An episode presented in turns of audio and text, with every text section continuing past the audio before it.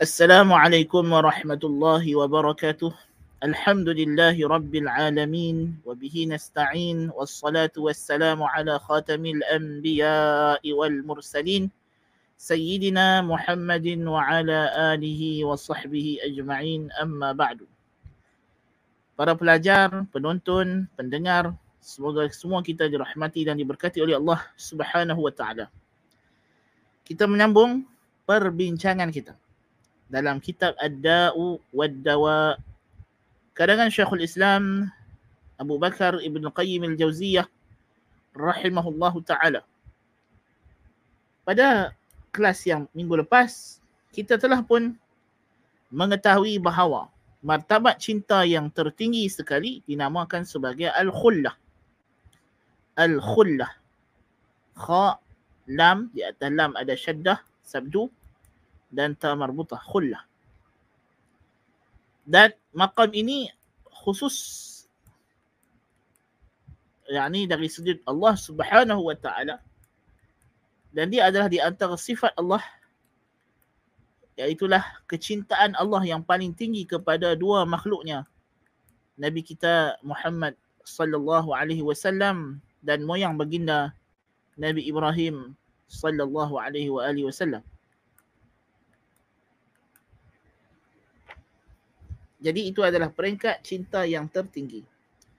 Yang mana khullah itu terkandung padanya kesempurnaan cinta dan kesudahan puncak perasaan cinta.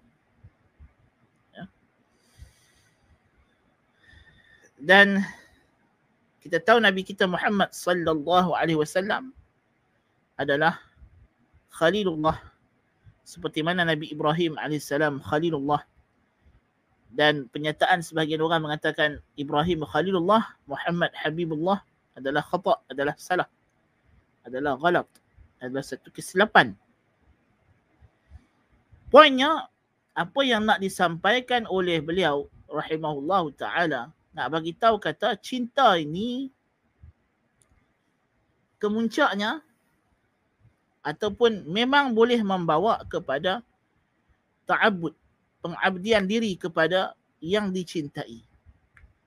Nak bagi tahu kata cinta adalah punca kenapa seseorang itu mentaati yang lain. Kenapa isteri mentaati suaminya? kenapa suami menurut cakap isterinya dan berusaha memenuhi permintaan-permintaan isteri. Kenapa anak dan ayah saling cuba untuk memenuhi kehendak dan tuntutan masing-masing salah satu antara mereka. Kerana kasih sayang dan cinta memang menuntut perkara tersebut maka kecintaan kita kepada Allah Subhanahu wa taala adalah kecintaan yang mutlak yang tidak ada belah bahaginya maka kecintaan ini akan membawa kepada ketaatan kepada Allah Subhanahu wa taala dan kadar taatnya kita kepada Allah tabaraka wa taala mengikut kadar cintanya kita kepada Allah tabaraka wa taala jadi dia kata faslun fasal. وقد تقدم أن العبد لا يترك ما يحبه ويهواه إلا لما يحبه ويهواه لكن يترك أضعفهما محبة لأقواهما محبة كما أنه يفعل ما يكرهه لحصول ما محبته أقوى عنده من كراهة ما يفعله أو لخلاصه من مكروه كراهته عنده أقوى من كراهة ما يفعله. Dan telah terdahulu sebelum dia bincang kepada kita nama-nama cinta martabatnya. Telah diberitahu bahawa seorang hamba itu manusia itu dia tidak meninggalkan sesuatu yang dia cintai dan dia gemar melainkan untuk memperolehi apa yang dia cintai dan dia gemar juga. Di mana dia akan meninggalkan apa yang kurang dicintai dalam rangka untuk mendapatkan apa yang lebih dicintai seperti mana dia melakukan perkara yang dia benci untuk mendapatkan kecintaan.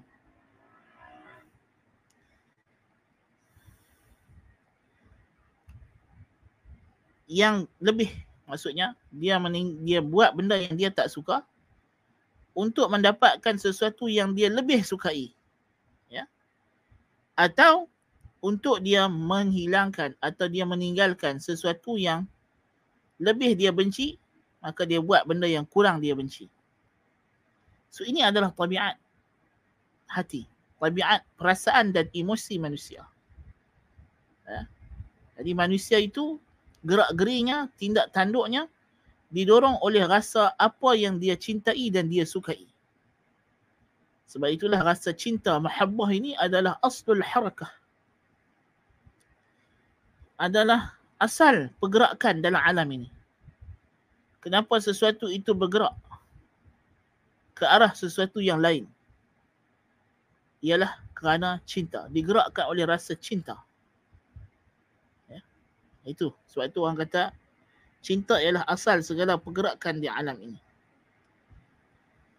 وتقدم أن خاصية العقل إيثار إيثار أعلى المحبوبين على أدناهما وأيسر المكروهين على أقواهما وتقدم أن هذا كمال قوة الحب والبغض dan telah terdahulu juga kita dah sebut bahawa tugas akal yang paling utama ialah dia mendahulukan yang paling dicintai atas yang kurang dicintai. Mendahulukan yang kurang dibenci atas perkara yang lebih dibenci. Dan telah terdahulu perbincangan juga bahawa ini adalah kesempurnaan kekuatan cinta dan benci. Juga telah dibincangkan sebelum dia bincang kepada kita martabat al-hub apa semua. Jangan lupa yang itu. Jangan lupa perbincangan tersebut. Ya. ولا يتم له هذا إلا بأمرين قوة الإدراك وشجاعة القلب فإن التخلف عن ذلك والعمل بخلافه يكون إما لضعف الإدراك بحيث إنه لم يدرك مراتب المحبوب والمكروه على ما هي عليه وإما لضعف في النفس وعجز في القلب لا يطاوعه لإيثار الأصلح له. مع علمه بأنه الأصلح. فإذا صح إدراكه وقويت نفسه وتشجع القلب على إيثار المحبوب الأعلى والمكروه الأدنى فقد وفق لأسباب السعادة. فمن الناس من يكون سلطان شهوته أقوى من سلطان عقله وإيمانه فيقهر الغالب الضعيف ومنهم من يكون ومنهم من يكون سلطان إيمانه وعقله أقوى من سلطان شهوته. Dia kata, bila kita dah tahu perkara ini, dan kita dah tahu juga bahawa tidak sempurna mendahulukan apa yang lebih dicintai melebihi perkara yang kurang dicintai atau meninggalkan perkara yang lebih dibenci kepada perkara yang kurang dibenci tidak akan berlaku kecuali dengan dua perkara. Yang pertama quwwatul idrak. Kekuatan dalam dia mencapai memahami perkara tersebut. Yakni sejauh mana akalnya dapat gambaran yang jelas tentang mana yang patut dicintai lebih atau mana yang patut dibenci lebih. Ya. Ini yang pertama, kuwatul idrak. Yang kedua ialah syaja'atul qalb, keberanian jiwa. Dia kena ada kekuatan keazaman untuk melakukan apa yang dia sudah tahu itu adalah yang paling baik, yang terbaik. فإن التخلف عن ذلك kerana sesungguhnya ketinggalan daripada perkara ini dan beramal dengan sebaliknya apa yang sebaliknya iaitulah mendahulukan yang kurang dicintai berbanding yang sepatutnya lebih dicintai atau melakukan perkara yang sepatutnya paling dibenci dengan meninggalkan benda yang kurang dibenci Perkara ini berlaku kenapa? Sama ada li idrak. Sama ada kelemahan pengetahuannya, capaian maklumatnya. Di mana dia tidak mencapai sebenarnya martabat perkara yang dia cintai dan dia benci itu seperti yang sepatutnya. Yang ni dia tak dapat gambaran jelas. Ya. Yang mana sepatutnya yang paling bermanfaat untuknya, yang sepatutnya dia kena suka. Ya. Jadi kalau kita kata orang sakit, pergi dekat doktor. Doktor kata dia kena penyakit sekian-sekian, kena makan ubat. Tapi dia tak dia tak dia tak ambil ubat, dia tak ikut nasihat doktor, dia culas. Kan? Kenapa dia culas? Sama ada. Dia tak dapat gambaran betapa seriusnya penyakit yang dia ada. Ya. Dia tak faham betul-betul yang doktor cakap tu kata penyakit encik ni serius. Kita makan ubat. Jadi dia tak dapat gambaran serius itu sepatutnya dia kena sedar bahawa menjaga kesihatan dirinya itu lebih utama daripada dia seronok masih lagi duk makan ya benda-benda yang boleh merosakkan kesihatannya ya masalahnya kalau kata dia perokok ya dan dia juga ada penyakit kenapa dia sakit tapi dia tak tinggal rokok kerana sama ada yang pertama kita kata dia tak jelas. Dia tak tergambar lagi di mindanya dengan gambaran yang jelas betapa bahayanya rokok berbanding merokok. Bahawa merokok itu sepatutnya ditinggalkan dan kesihatannya yang patut diutamakan. Tapi dia mungkin tak jelas benda tersebut. Dan poin Ibn Qayyim di sini ialah samalah.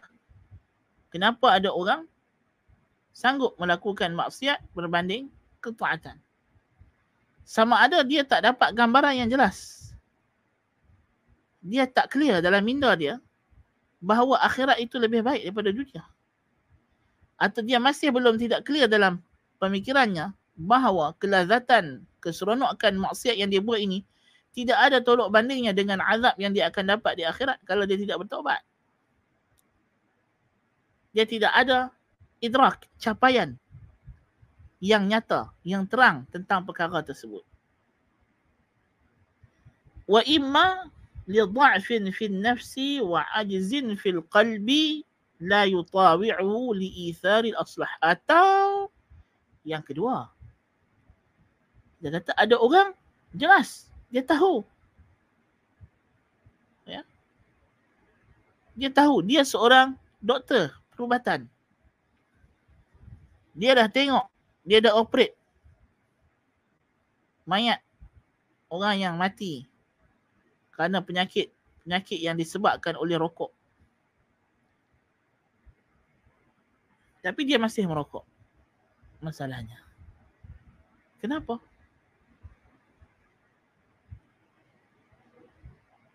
Nak kata dia tak cukup maklumat? Oi. Dia pakai jantung. Masalahnya. Dan dia sudah berpengalaman melihat sendiri. Mungkin kalau kita kata perokok tu sendiri dia tak pernah tengok. Dia hanya tengok gambar. Tapi doktor ni dia sendiri dah tengok. Dah pegang paru-paru orang yang merokok yang rosak. Ya? Jantung orang yang merokok yang yang yang tersumbat dan sebagainya. Kenapa dia masih merokok masalahnya? Ha, kenapa berlaku macam itu? Kerana satu lagi puncanya ialah semangat tak kuat tidak ada kejituan, tidak ada kekuatan semangat dalam jiwa, dalam jiwa, hati dia, semangat dia, roh dia. Tidak kuat sehingga dia tidak mampu untuk mengikuti keputusan yang logik itu yang sepatutnya dia mendahulukan yang paling bermanfaat, yang paling utama, yang paling memberi masalah kepadanya dalam keadaan dia tahu itulah yang paling utama. Ya. Maka jikalau kuat ataupun delas capaian maklumatnya dan kuat jiwanya dan hatinya teguh untuk mendahulukan perkara yang lebih dicintai berbanding perkara yang kurang yang makruh yang kurang benda yang dibenci yang kurang maka dia telah pun ditaufikkan oleh Allah kepada segala sebab-sebab kebahagiaan dunia dan akhirat ada orang kuasa syahwatnya lebih kuat daripada kuasa akal dan imannya. Lalu menyebabkan akal dan imannya kalah. Dan ada orang sebaliknya. Akal dan imannya lebih kuat daripada syahwatnya. وإذا كان كثير من المرضى يحميه الطبيب عما يضره فتأبى عليه نفسه وشهوته إلا تناوله ويقدم شهوته على عقله وتسميه الأطباء عديم المروءة فهكذا أكثر مرضى القلوب يؤثرون ما يزيد مرضهم لقوة شهوتهم له Kalau orang yang banyak pesakit, orang yang sakit badan ini, sakit tubuh badan, dilindungi oleh doktor daripada perkara yang memudaratkannya dengan dinasihatkan jangan makan itu, jangan makan ini, diberi ubat itu ini. Lalu dia enggan dan syahwatnya masih lagi nak makan benda-benda yang doktor kata tak boleh makan. Pak cik tak boleh makan. Hak ni, hak ni banyak sangat. Tapi itulah makanan kegemarannya. Walaupun dia tahu kata kalau dia makan ni menyebabkan dia akan sakit. Dia mendahulukan syahwatnya atas akalnya. Dan golongan doktor menamakan orang yang seperti ini orang yang tidak ada tidak ada maruah. Doktor di zaman beliau lah mungkin. Kan? Orang yang tak ada maruah. Orang yang tak ada sense yang sepatutnya, yang wajar. Maka demikianlah kebanyakan pesakit jiwa. Pesakit jiwa di sini bukan pesakit mental tetapi jiwa yang bermaksud di sini ialah jiwa qalb. Jiwa jantung hati. Penyakit emosi. Itulah orang yang ada syahwat yang yang yang melakukan maksiat. Mendahulukan, melebihkan apa yang perkara yang menyebabkan mereka semakin sakit kerana kuatnya syahwat mereka. Maka itulah dia poinnya. Kenapa ada orang yang dah tahu kata Allah Ta'ala ni larang benda sekian-sekian, dia murka kalau kita buat dapat azab sekian dan dia percaya dia orang mukmin bukan orang kafir. Tapi pasal apa dia masih lagi boleh buat maksiat tersebut? Kerana syahwatnya mengatasi akal dan imannya. Dia bukan tidak ada kekuatan capaian, capaiannya jelas tetapi dia tidak ada keberanian jiwa, tidak ada kekentalan jiwa untuk meninggalkan perkara yang dia rasa boleh menyebabkan dia terseksa sebentar dalam rangka nak mendapat kecintaan yang lebih agung. فأصل الشر من ضعف الإدراك وضعف النفس ودناءتها وأصل الخير من كمال الإدراك وقوة النفس وشرفها وشجاعتها Maka asal segala perbuatan buruk itu berpunca daripada kelemahan capaian dan kelemahan jiwa dan kerendahannya. So inilah dua perkara. Punca orang itu terjebak dalam perbuatan buruk, perbuatan maksiat yang dia yang sebenarnya benda itu berbahaya untuk keselamatan dirinya di dunia maupun di akhirat. Kenapa? Kerana kelemahan capaian maklumatnya. Atau kerana jiwanya memang jiwa yang lemah, yang tak tak berani, yang pengecut, yang takut kehilangan kelazatan sementara tetapi sanggup membiarkan dia merana secara abadi. وأصل الخير من كمال الإدراك وقوة النفس وشرفها وشجاعتها demikian juga segala punca kebaikan ialah kerana adanya capaian maklumat yang sempurna dan kuat jiwanya yang ini jiwanya ada kekentalan untuk meninggalkan perkara yang dia seronok yang dia suka demi dalam rangka untuk mendapat benda yang lebih lebih baik. Sanggup menanggung keperitan yang sedikit dalam rangka untuk mengelakkan daripada keperitan yang lebih besar di akhirat. فالحب والإرادة أصل كل فعل ومبدأه والبغض والكراهة أصل كل ترك ومبدأه وهاتان القوتان في القلب أصل سعادة العبد وشقاوته Maka dia kata cinta dan kehendak adalah asal segala tindakan, perbuatan dan puncanya. Manakala benci adalah asal segala peninggalan. Yang ni kita buat sesuatu, asalnya yang menyebabkan kita buat sesuatu ialah kerana kita suka dan asalnya kenapa kita tinggal satu benda kita tidak buat secara asasnya punca utamanya ialah kerana kita tak suka itu je dan inilah dua kekuatan yang ada dalam jiwa manusia yang merupakan asal kebahagiaannya atau kecelakaannya yang nak menjadikan dia seorang hamba yang bahagia di dunia akhirat atau celaka dunia akhirat bergantung kepada cinta dan benci ini. Ke arah mana cintanya, ke arah mana bencinya. Itulah dalam hadis Nabi kata, Awthaqu ural iman al-hubbu fillah wal-bughdu fillah. Ikatan iman yang paling teguh ialah cinta kerana Allah dan benci kerana Allah. ووجود الفعل الاختياري لا يكون إلا بوجود سببه من الحب والإرادة واما عدم الفعل فتره يكون لعدم مقتضيه وسببه وتره يكون لوجود البغض والكراهه المانع منه وهذا متعلق الامر والنهي وهو الذي يسمى الكف وهو متعلق الثواب والعقاب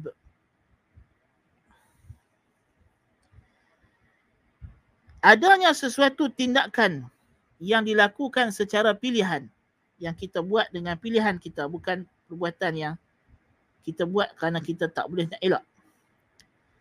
Tidak akan berlaku melainkan dengan ada sebab-sebabnya daripada cinta dan kehendak. Kita tidak memilih untuk melakukan sesuatu melainkan kerana kita cinta dan suka. Kita tidak pilih untuk pagi-pagi ini mengadap kita punya gadget, mengadap kita punya komputer, laptop, televisyen untuk mendengar segala perbincangan ini melainkan kerana memang kita cinta perkara tersebut. Kita sanggup menempuh jam kesesakan lalu lintas yang begitu dahsyat untuk ke tempat kerja melainkan kerana kita suka. Sama ada kita suka kerja atau kita suka natijah daripada kerja tersebut.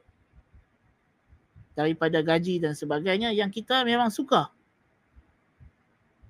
Kita perlu dan kita suka. Ya, kalau tidak, tak mungkin manusia boleh buat benda tersebut.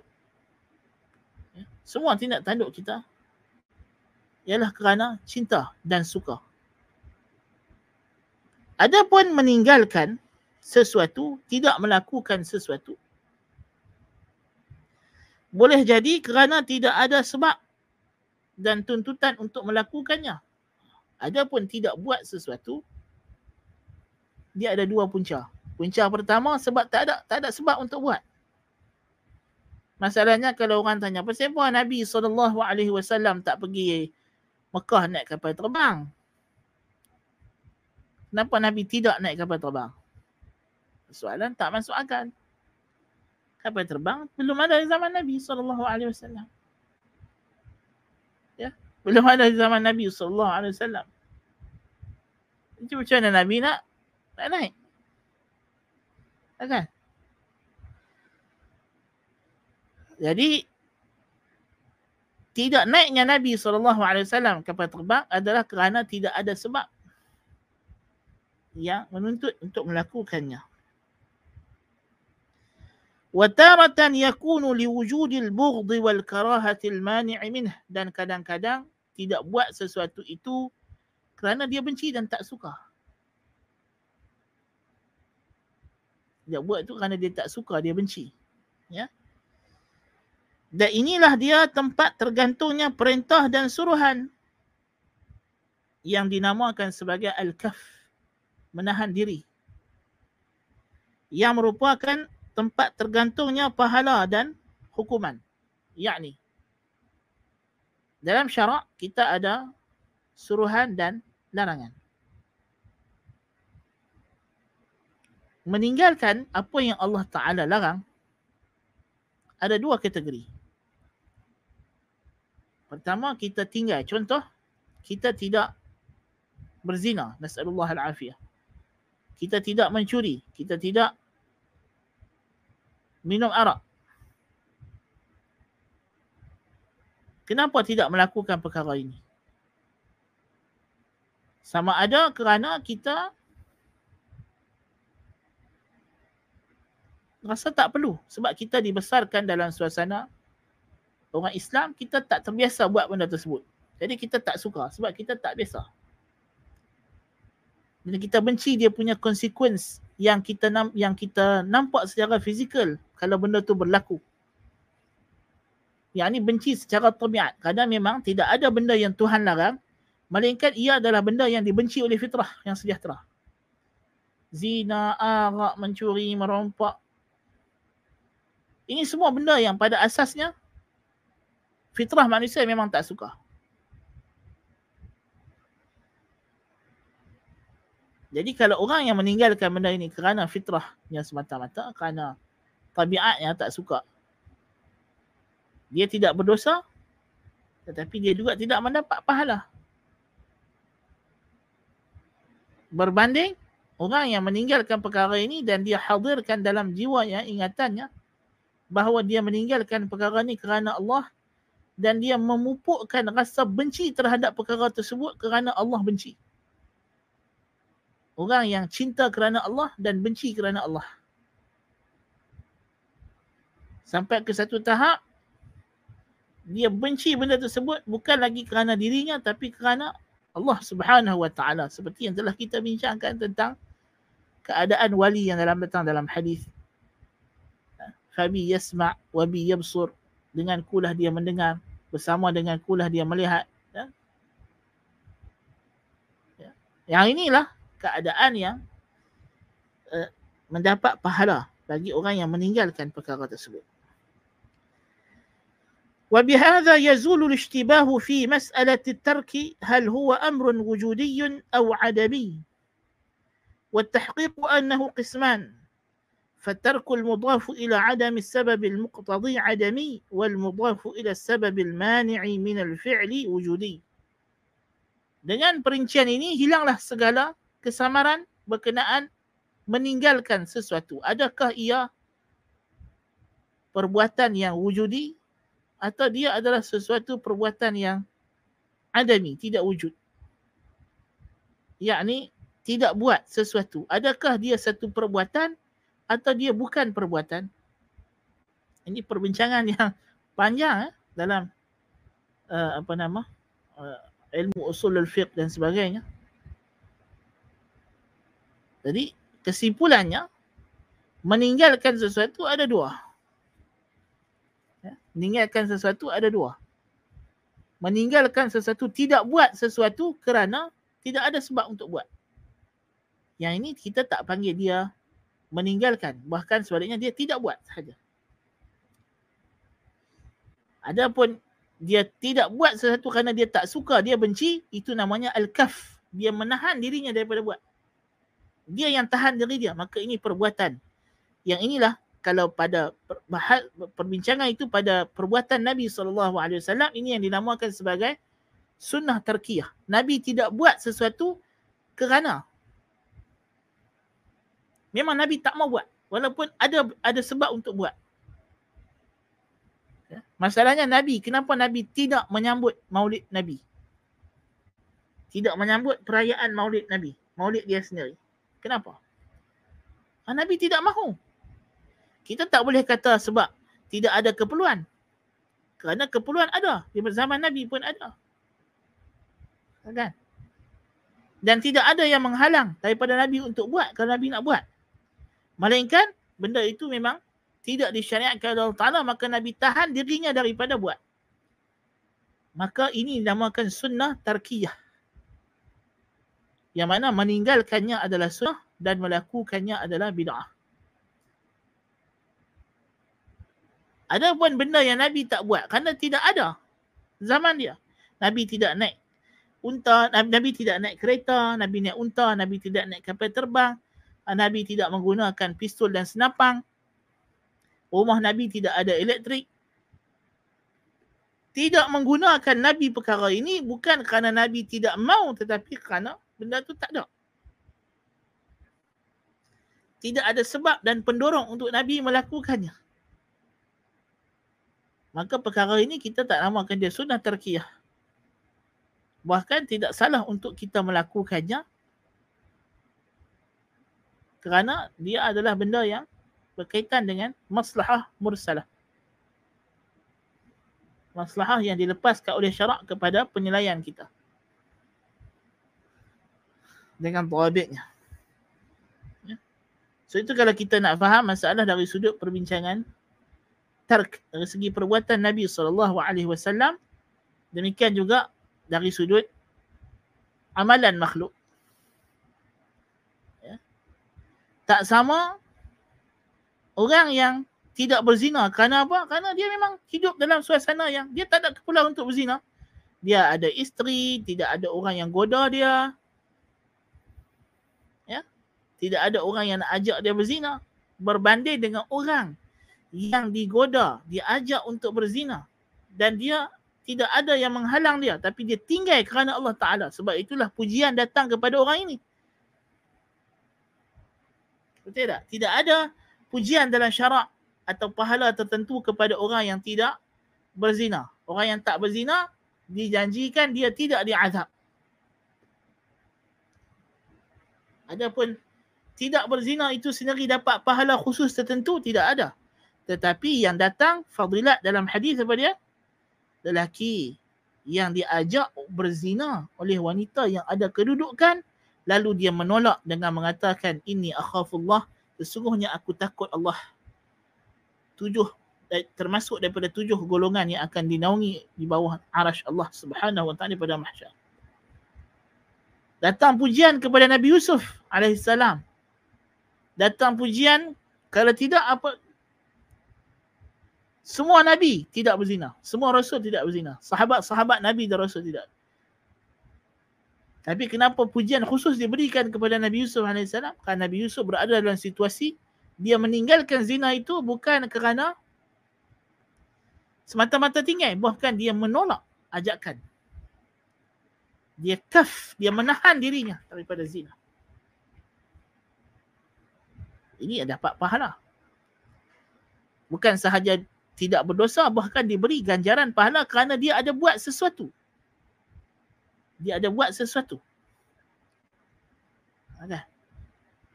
Seperti lelaki yang terperangkap dalam gua yang dia dah pun sepupunya sudah pun berada di bawahnya dan dia di atas sepupunya. Bila sepupunya kata ini akhafullah uh, apa ni? Apa nak apakah kamu tidak bertakwa kepada Allah? Terketak-ketak tangan dan kakinya takutkan Allah. Ya lalu dia tinggalkan. Oh, itulah. Kita kata meninggalkan kerana ada penghalang. Ya. Oh, itu maksud Ibn Qayyim rahimahullah ta'ala. Poin dia nak kata punca gerak geri manusia macam kita sebut perbuatan kenapa manusia pilih untuk buat ini tidak buat itu perbuatan yang memilih untuk buat sesuatu adalah kerana cinta dan kehendak. Adapun kenapa dia tidak buat sesuatu ada dua sebab. Sama ada kerana tidak ada keperluan. Yang ini bukan perbuatan tapi dia adalah hanya semata-mata tidak buat. Atau kerana dia benci yang melazimkan dia cinta sesuatu yang lain. yang ini adalah pasangan kepada cinta tadi. Maka dia adalah perbuatan. Kerana hakikatnya dia meninggalkan B untuk melakukan A. Kerana A. Kerana dia cintakan A, dia tinggalkan B. Maka yang ini dapat ganjaran. Dapat ganjaran daripada Allah Subhanahu wa ta'ala. Naam. Faslun. Kemudian dia kata, كل وكل واحد من الفعل والترك الاختياريين إنما يؤثره الحي لما فيه من حصول المنفعة التي يلتذ بحصولها أو زوال الألم الذي يحصل له الشفاء بزواله. ولهذا يقال شفى صدره وشفى قلبه. قال هي الشفاء لدائي لو ظفرت بها وليس منها شفاء الداء مبذول. وهذا مطلوب يؤثره العاقل بل الحيوان البهيم setiap perbuatan dan meninggalkan yang dilakukan kerana pilihan maksudnya perbuatan kenapa manusia pilih untuk buat A meninggalkan B ya ini sebenarnya didahulukan diutamakan oleh seseorang yang hidup itu kerana terdapat padanya hasil manfaat yang dia suka atau hilang daripadanya keperitan yang dengan hilang keperitan tersebut akan berolehlah kelegaan dan kesembuhan. Dan tuntutan ini didahulukan, diutamakan oleh orang yang berakal, bahkan haiwan yang tidak berakal pun ولكن يغلط فيه أكثر الناس غلطا قبيحا فيقصد حصول اللذة بما يعقب عليه أعظم الألم فيؤلم, فيؤلم نفسه من حيث يظن أنه يحصل لذتها ويشفي قلبه بما يعقب عليه غاية المرض. Cumanya maksudnya Ibn Qayyim nak bagi tahu secara asasnya manusia macam itu. Manusia mendahulukan benda yang lebih dia sukai dan meninggalkan perkara yang mendatangkan mudarat. Manusia menanggung keperitan yang sedikit dalam rangka untuk memperolehi kelazatan yang lebih besar atau mengelak mudarat yang lebih besar. Ini adalah naluri, fitrah. Semua makhluk hidup, manusia, binatang, haiwan, semuanya. Ini adalah insting, naluri yang Tuhan jadikan dalam diri setiap makhluk yang bernyawa. Tetapi isunya adalah silap pada membuat penilaian. Jadi ada orang dia menyangka dia meninggalkan sesuatu yang menyakitkan untuk mendapatkan sesuatu yang lebih besar ganjarannya tetapi hakikatnya yang dia tinggalkan itulah ganjarannya yang besar dan yang dia kejar itulah yang akan menyebabkan dia mendapat kesusahan yang berpanjangan. Orang yang meninggalkan salat kerana dia ada meeting dengan klien ataupun nak kena pergi hantar borang tender. Waktu salat nak habis dah ni. Sepatutnya dia berhenti semayang, singgah saat semayang. Tapi kalau dia singgah semayang, mungkin pejabat dah tutup. Tak dapat nak hantar tender last date. Jadi macam mana? Manusia dalam situasi macam ini, kod mana pun dia tidak akan tinggalkan instingnya. Instingnya apa? Meninggalkan apa tu melakukan mudarat yang kecil untuk mendapat manfaat lebih besar. Meninggalkan manfaat yang sederhana yang kecil untuk mendapat manfaat lebih besar. Tetapi yang manusia salah apa dia? salah dalam menentukan mana manfaat yang besar, mana manfaat yang kecil. Jadi banyak orang yang berakal bukan tak berakal, dia mungkin akan dahulukan tender daripada salat. Meeting klien daripada salat. Dan dia rasa dia telah melakukan perkara yang sepatutnya dia buat iaitu mendahulukan maslahah yang lebih besar berbanding maslahah yang kecil menanggung keperitan yang sederhana demi mengelak keperitan yang lebih besar. Dia anggap macam itu. Tapi sebenarnya tidak. Sebenarnya tidak. Sebenarnya dia melakukan sebaliknya. Ha, itu maksud di sini. وهذا شأن من قصر نظره على العاجل ولم يحا ولم يلاحظ العواقب. نعم. ini adalah keadaan orang yang pandangannya terhad pada dunia pada habuan segera dan tidak memerhati tidak tidak jauh pandangannya sampai ke akhirat pada kesan akibat yang belakangan. Dia hanya melihat kelazatan yang sementara yang sekarang. Ya. Untuk mendapat kelazatan. Sebab tu kita kena bezakan setengah setengah apa pengkaji dia kata kita kena bezakan di antara lazah lazat sedap dengan baik manfaat, maslahah. Lazat itu sementara, sekejap, enak, sementara. Ya. Orang yang ada penyakit kencing manis, diabetes, dan dia seorang yang suka makan makanan yang manis, kek.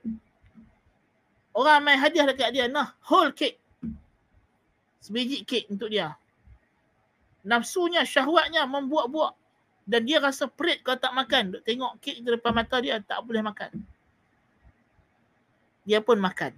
Lazat itu dekat dekat lidah dia sahaja. Dan kek tu masuk perut dia habis. Penyakit mai. Dan penyakit itu akan meninggalkan kesan yang panjang dalam hidup dia.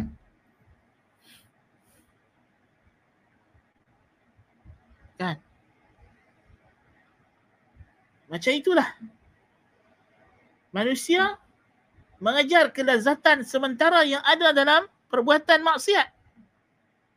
Tetapi dia tak fikir natijah buruk yang akan dia tanggung sepanjang hayat. Ya. Mungkin ada di kalangan kita sekarang berasa ish ada benda lain lagi nak buat pagi ni sebenarnya. Tidur mungkin. Ya. Daripada nak kena bersengkang mata dengar ustaz ni ceramah. Ah, dah lah boring. Tak seronok. Ya. Mungkin boleh tukar video lain. Ya, tutup video ini dan sekarang dekat skrin kita pun ada dah video-video lain di tepi tu. Ya. Yang kita pun sambil duk dengar ustaz ni ceramah kita pun duk scroll juga video lain. Kan? Duk tengok. Oh tengok lagi ada video pasal politik, pasal hiburan, pasal sekian. Yang setan akan kata, syok ni, syok ni, tengok ni penting ni. Dia akan kata penting. Mungkin terlintas dekat lagi kita klik video pasal berita semalam apa benda. Setan kata, ini penting ni berita ni. Hang tak tahu lagi ni. Orang semua pakat tahu dah. Kena tengok ni. Apa dia cakap ni. Tapi, hak video tu nak habak. Penting dia pun penting duniawi. Hak yang kita duk cerita ni, kepentingan dia nak menyelamatkan kita di akhirat sana. Yang mana itu adalah kehidupan kekal abadi. Ha. Jadi manusia ni kadang-kadang dia suka tersilap pilih pasal dia terlalu ikutkan kelazatan yang sementara atau pandangannya hanya terhad kepada dunia sebab itulah Rabi'i ibn Amir radhiyallahu an bagi tahu kepada panglima Rustum panglima Farsi ya, kenapa Islam datang berjihad dia kata di antara yang dia sebut ialah untuk mengeluarkan manusia dari kesempitan dunia kepada keluasan dunia dan akhirat. Penilaian kita ni bukan dunia sahaja tapi merangkumi akhirat. Ya? Merangkumi akhirat. Jadi itu yang kita kena lihat. Wa khassatul aqli an-nazaru fil awaqib. Dan khususiyah specialty akal yang dikatakan akal ini apa dia tuan-tuan dan perempuan ialah dia boleh menilai kesan jangka panjang. Inilah akal. Akal, fungsi akal berbeza dengan mata adalah akal menjangka apa yang tak terjangkau oleh panca indera yang fizikal. Sebab itulah manusia yang berakal dalam Al-Quran siapa? Alladzina yu'minuna bil ghaib. Yang beriman dengan perkara ghaib. Siapakah yang Allah sifatkan dengan sebagai warasikhuna fil ilmi yaquluna amanna bih kullun min indi rabbina wa ma yadhakkaru illa ulul albab. Orang yang berakal bukan orang yang mendedahkan atau membebankan akalnya untuk berfikir benda yang dia tak mampu. Atau dia menghadkan akalnya seperti mata dan telinganya sahaja. Ya? Tentuan, apa beza kita dengan saintis?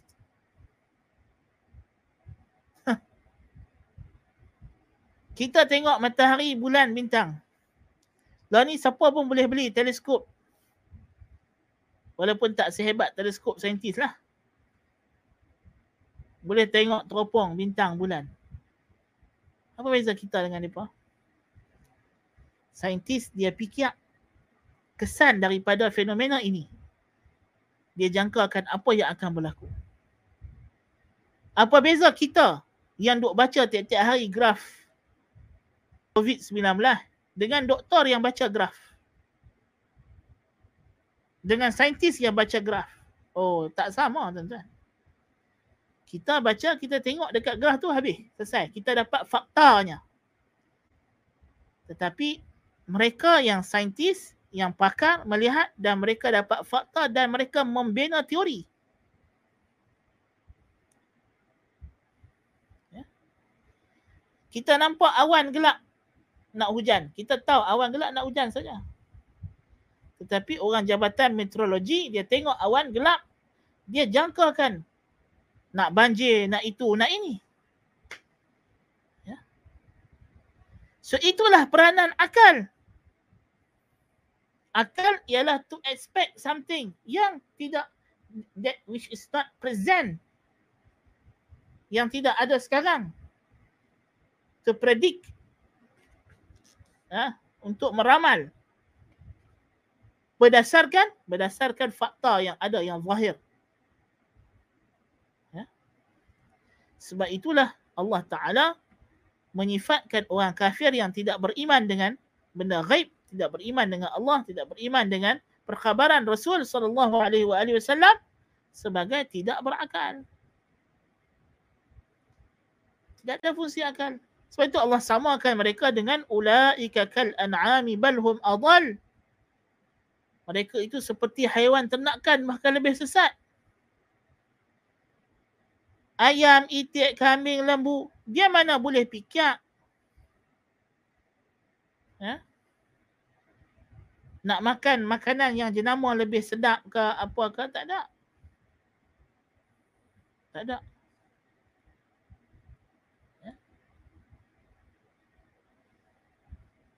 Kalau tidak jenuhlah kita. Kan? Tak ada lah lembu tiba-tiba teringin nak makan rumput dekat Afrika ke. Dia kata hmm, jemu dah eh, makan rumput dekat Malaysia ni. Tapi dia lembu Malaysia.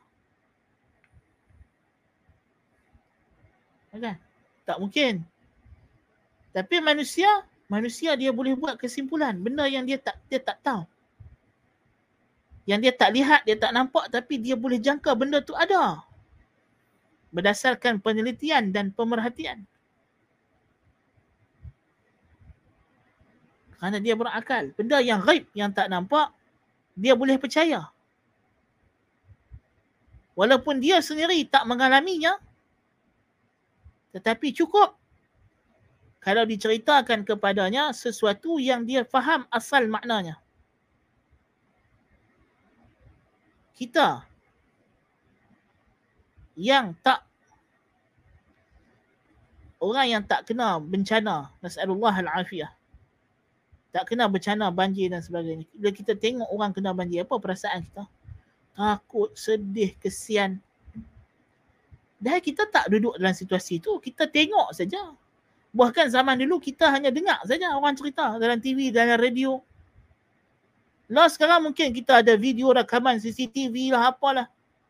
Mungkin lebih lagi. Tapi kalau orang zaman dulu, tetap dia boleh merasai keperitan manusia yang lain walaupun dia hanya dengar cerita tu di radio. TV pun tak ada. Atau dia hanya sekadar baca berita itu di dada akhbar. Tak ada gambar, tak ada apa. Tapi dia boleh faham bahawa mereka ni ditimpa kesusahan. Subhanallah. Kerana dia dalam hidup dia juga ada benda susah yang dia pernah alami.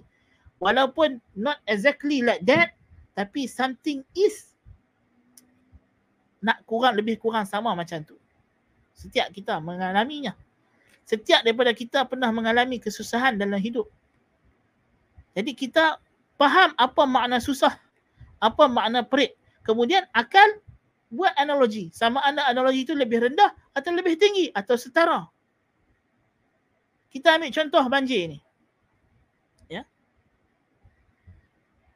Orang yang dia tak pernah kereta dia tak pernah tenggelam banjir. Tapi dia pernah pancit tayar di tengah jalan.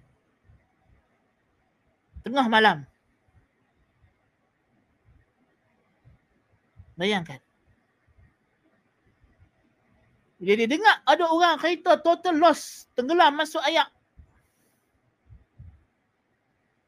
Dia boleh faham tak keperitan yang ditanggung oleh orang yang rosak kereta total loss? Ya. Dengan cara apa? Akal dia membuat bandingan secara aula, kias aula. Kalau aku dulu kereta pancit je pun tepi jalan. pun dah rasa susah, dah rasa gelisah nak tukar tayar sampai kena pinjam duit. Ish, depa ni no. Sampai hilang tu kereta nak kena beli kereta baru.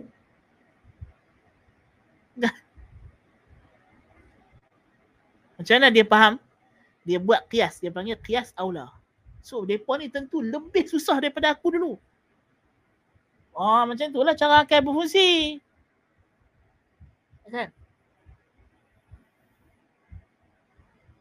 orang yang pernah kereta dia dulu pernah banjir hilang macam depa sekarang.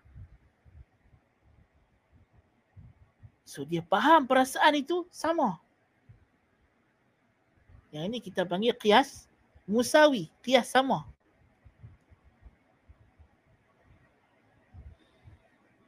Dan ada orang yang dia kereta dia tenggelam hilang masa banjir. Dia tengok orang kereta rosak tepi jalan. Ha. Dia faham kesusahan orang itu tetapi dia tahu kesusahan itu lebih kurang daripada kesusahan dia dulu. Masa kita dia hilang tenggelam di banjir.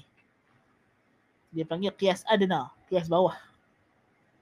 Inilah dia kias. Bukan saja cerita ni berlaku dalam usul fiqh untuk faham ayat Quran tuan-tuan dan puan Ini adalah fungsi akal sepanjang hidup kita. Setiap hari kita duk buat benda ni. Orang kata, ui benda ni ustaz dia mengajar apa? Usul fiqh ke apa? Bukan ilmu usul fiqh ni. Ya? Memanglah dia dibincanglah usul fiqh tapi dia adalah aplikasi dalam kehidupan seharian. Itu adalah khasiyatul aqal. Macam yang kata di sini. Dia adalah khususiyah, specialty, nature kepada akal. Itulah fungsi akal. Membuat analogi. Meneliti kepada kesudahan sesuatu benda ya dia kata wa khassatul aqli an-nazaru fil awaqib فعقل الناس من آثر لذته لذته وراحته الآجلة الدائمة على العاجلة المنقضية الزائلة maka orang yang paling berakal ialah orang yang mengutamakan kelazatan dan kerehatannya yang mendatang yang kekal abadi berbanding kelazatan dan kerehatan segera yang akan berakhir yang akan lenyap. Wa asfahul khalqi man ba'a na'imal abadi wa tibal hayati الدائمة واللذة العظمى التي لا تنغيص فيها ولا نقص بوجه ما بلذة منغصة مشوبة بالآلام والمخاوف وهي سريعة الزوال وشيكة الانقضاء dan yang paling bodoh sekali ialah yang mengutamakan kelazatan sementara yang akan hilang cepat hilangnya bahkan kelazatan itu diselubungi pula dengan pelbagai keperitan dan ketakutan berbanding kelazatan abadi yang sejahtera dari segenap segi.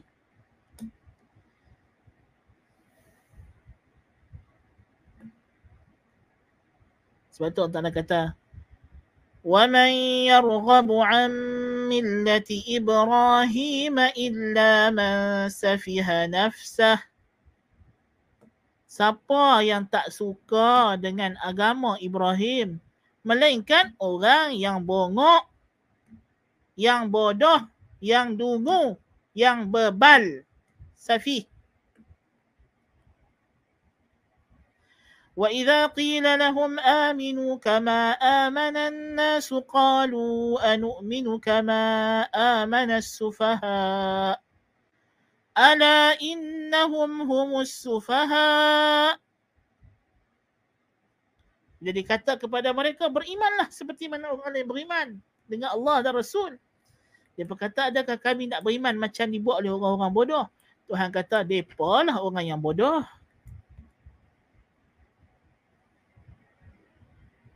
Walakin la ya'lamun. Tapi depa tak tahu. Depa yang bongok Tuhan kata. Bukan orang beriman. Ya.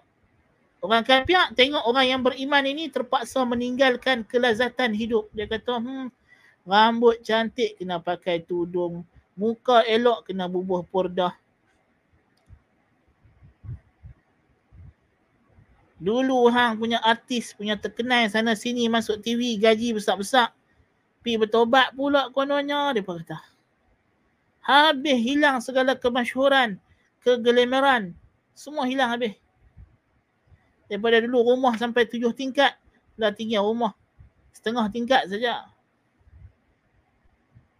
Hidup susah daripada hidup senang. Manusia yang hanya pandangannya pada dunia, dia akan kata orang yang bertobat ni, yang tinggalkan dunia artis, pergi berhijrah, kembali menjadi seorang Muslim sejati, akan kata kau ni bodoh lah. Tinggal segala kemewahan, keglamoran, kemasyhuran, kefamousan. Nampak macam bodoh. Tetapi hakikatnya siapa yang bongok? Ah. Kan? Tentulah yang bertaubat itulah yang cerdik. Yang terus dalam maksiat itulah yang bongok.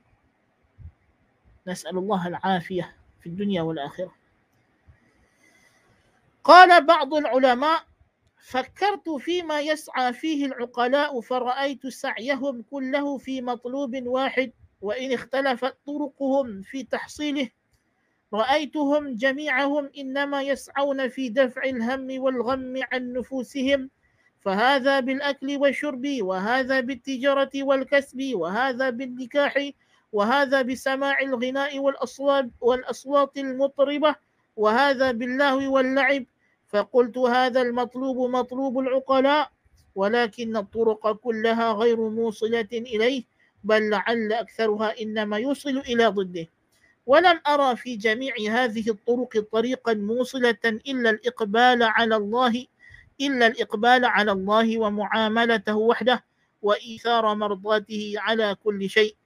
فإن سالك هذه الطريقة إن فاته حظه من الدنيا حظه من الدنيا فقد ظفر بالحظ العالي الذي لا لا فوت معه. وإن حصل للعبد حصل له كل شيء. وإن فاته فاته كل شيء. وإن ظفر بحظه من الدنيا ناله على أهنأ الوجوه. فليس للعبد أنفع من هذه الطريق ولا أوصل منها إلى لذته وبهجته وسعادته. وبالله التوفيق. Jadi dia kata apa? Sebagai ulama kata aku telah fikir tentang usaha segala manusia yang berakal. Aku dapati semuanya menuju ke arah yang satu. Macam kita kata tadi lah. Semuanya ke arah yang sama. Semuanya nak memperolehi manfaat dan kelazatan yang berpanjangan. Tetapi cara yang berbeza. Ada yang menyangka ianya pada makan minum. Ada yang menyangka pada berniaga dan bekerja. Ada yang menyangka ianya dengan bernikah dan berkahwin ada yang menyangka dengan dengar muzik-muzik dan nyanyi-nyanyian, ada yang dengar melihat ianya dengan main-main dan seronok-seronok. Lalu aku kata, ini kata ulama ni, semua ini adalah tuntutan orang yang berakal. Orang berakal macam kita kata tadi, memang dia nak cari kesenangan, kesejahteraan. Tetapi kesejahteraan yang macam mana? Dia silap dalam memilih. Ya. Semuanya tidak menyampaikan.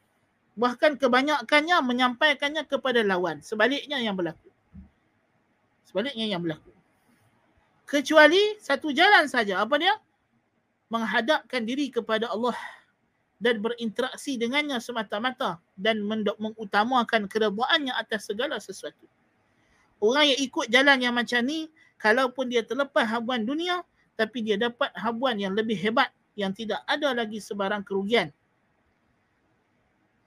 Yang mana kalau dapat kepada hamba kebaikan tersebut, dapatlah segala kebaikan. Kalau terlepas kebaikan dunia akhirat itu, tidak ada makna lagi apa jua kebaikan yang dia dapat.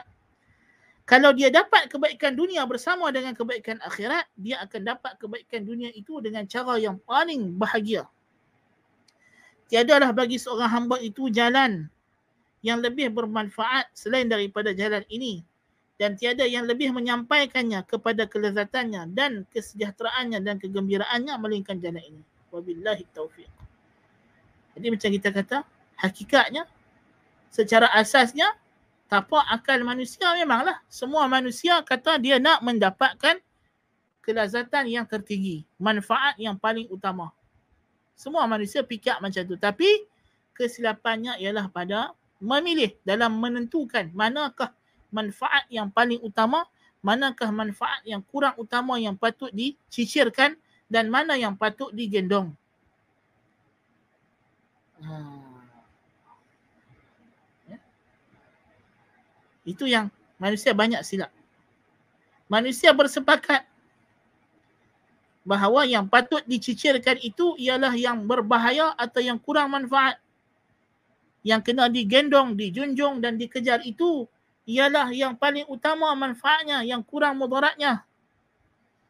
Tetapi dalam menentukan mana yang utama, mana yang kurang utama, mana yang paling bahaya, mana yang kurang bahaya, banyak manusia tersilap jalan, tersilap langkah. Nas'alullah al-afwa wal-afiyah wa nas'alullah at-tawfiq wal hidayah.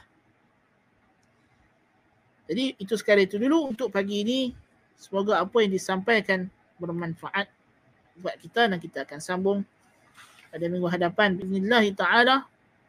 Kalau ada persoalan, kalau tak ada, ada. Assalamualaikum warahmatullahi apa seorang yang bila timur keinginan dari sendiri untuk akan maksiat dan nahan diri yang orang yang Ya, kalau dia ada keinginan, bila datang seruan syahwat itu lalu dia menahan dirinya ah, itulah dia namanya menahan. Ha, kan sebab kita manusia bukan sentiasa ada syahwat nak buat benda buruk. Syahwat itu datang pada waktu. Tapi ketika mana syahwat itu datang dan mendorong kita untuk buat lalu kita lawan ayah ketika itulah dinamakan sebagai al-kaf. Kenapa kita lawan? Tidak lain tidak bukan kalau kita sebagai orang yang mukmin kita lawan pasal kita ketika itu kita ingat benda ni haram, benda ni salah, benda ni tak boleh.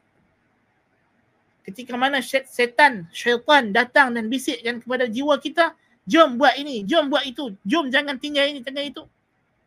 Ketika kita melawan bisikkan syaitan itulah itu dia al-kaf, menahan diri. Ha, kan? Ada pun waktu yang biasa-biasa itu, ha, itu kita kalau tinggal kita tak dapat pahala tapi kita terlepas daripada dosa. Kecuali kalau kita hadirkan dalam diri kita, kita ingat masa itu, aku tinggal benda ni kerana Allah Ta'ala. Ha, itu dapat pahala atas niat tersebut. Allah Ta'ala alam bersalat. Assalamualaikum warahmatullahi Boleh terima musibah yang menimpa dengan hati yang sabar. Ya. Bersabar ini dibina di atas iman. Wa may yu'min billahi yahdi qalbah.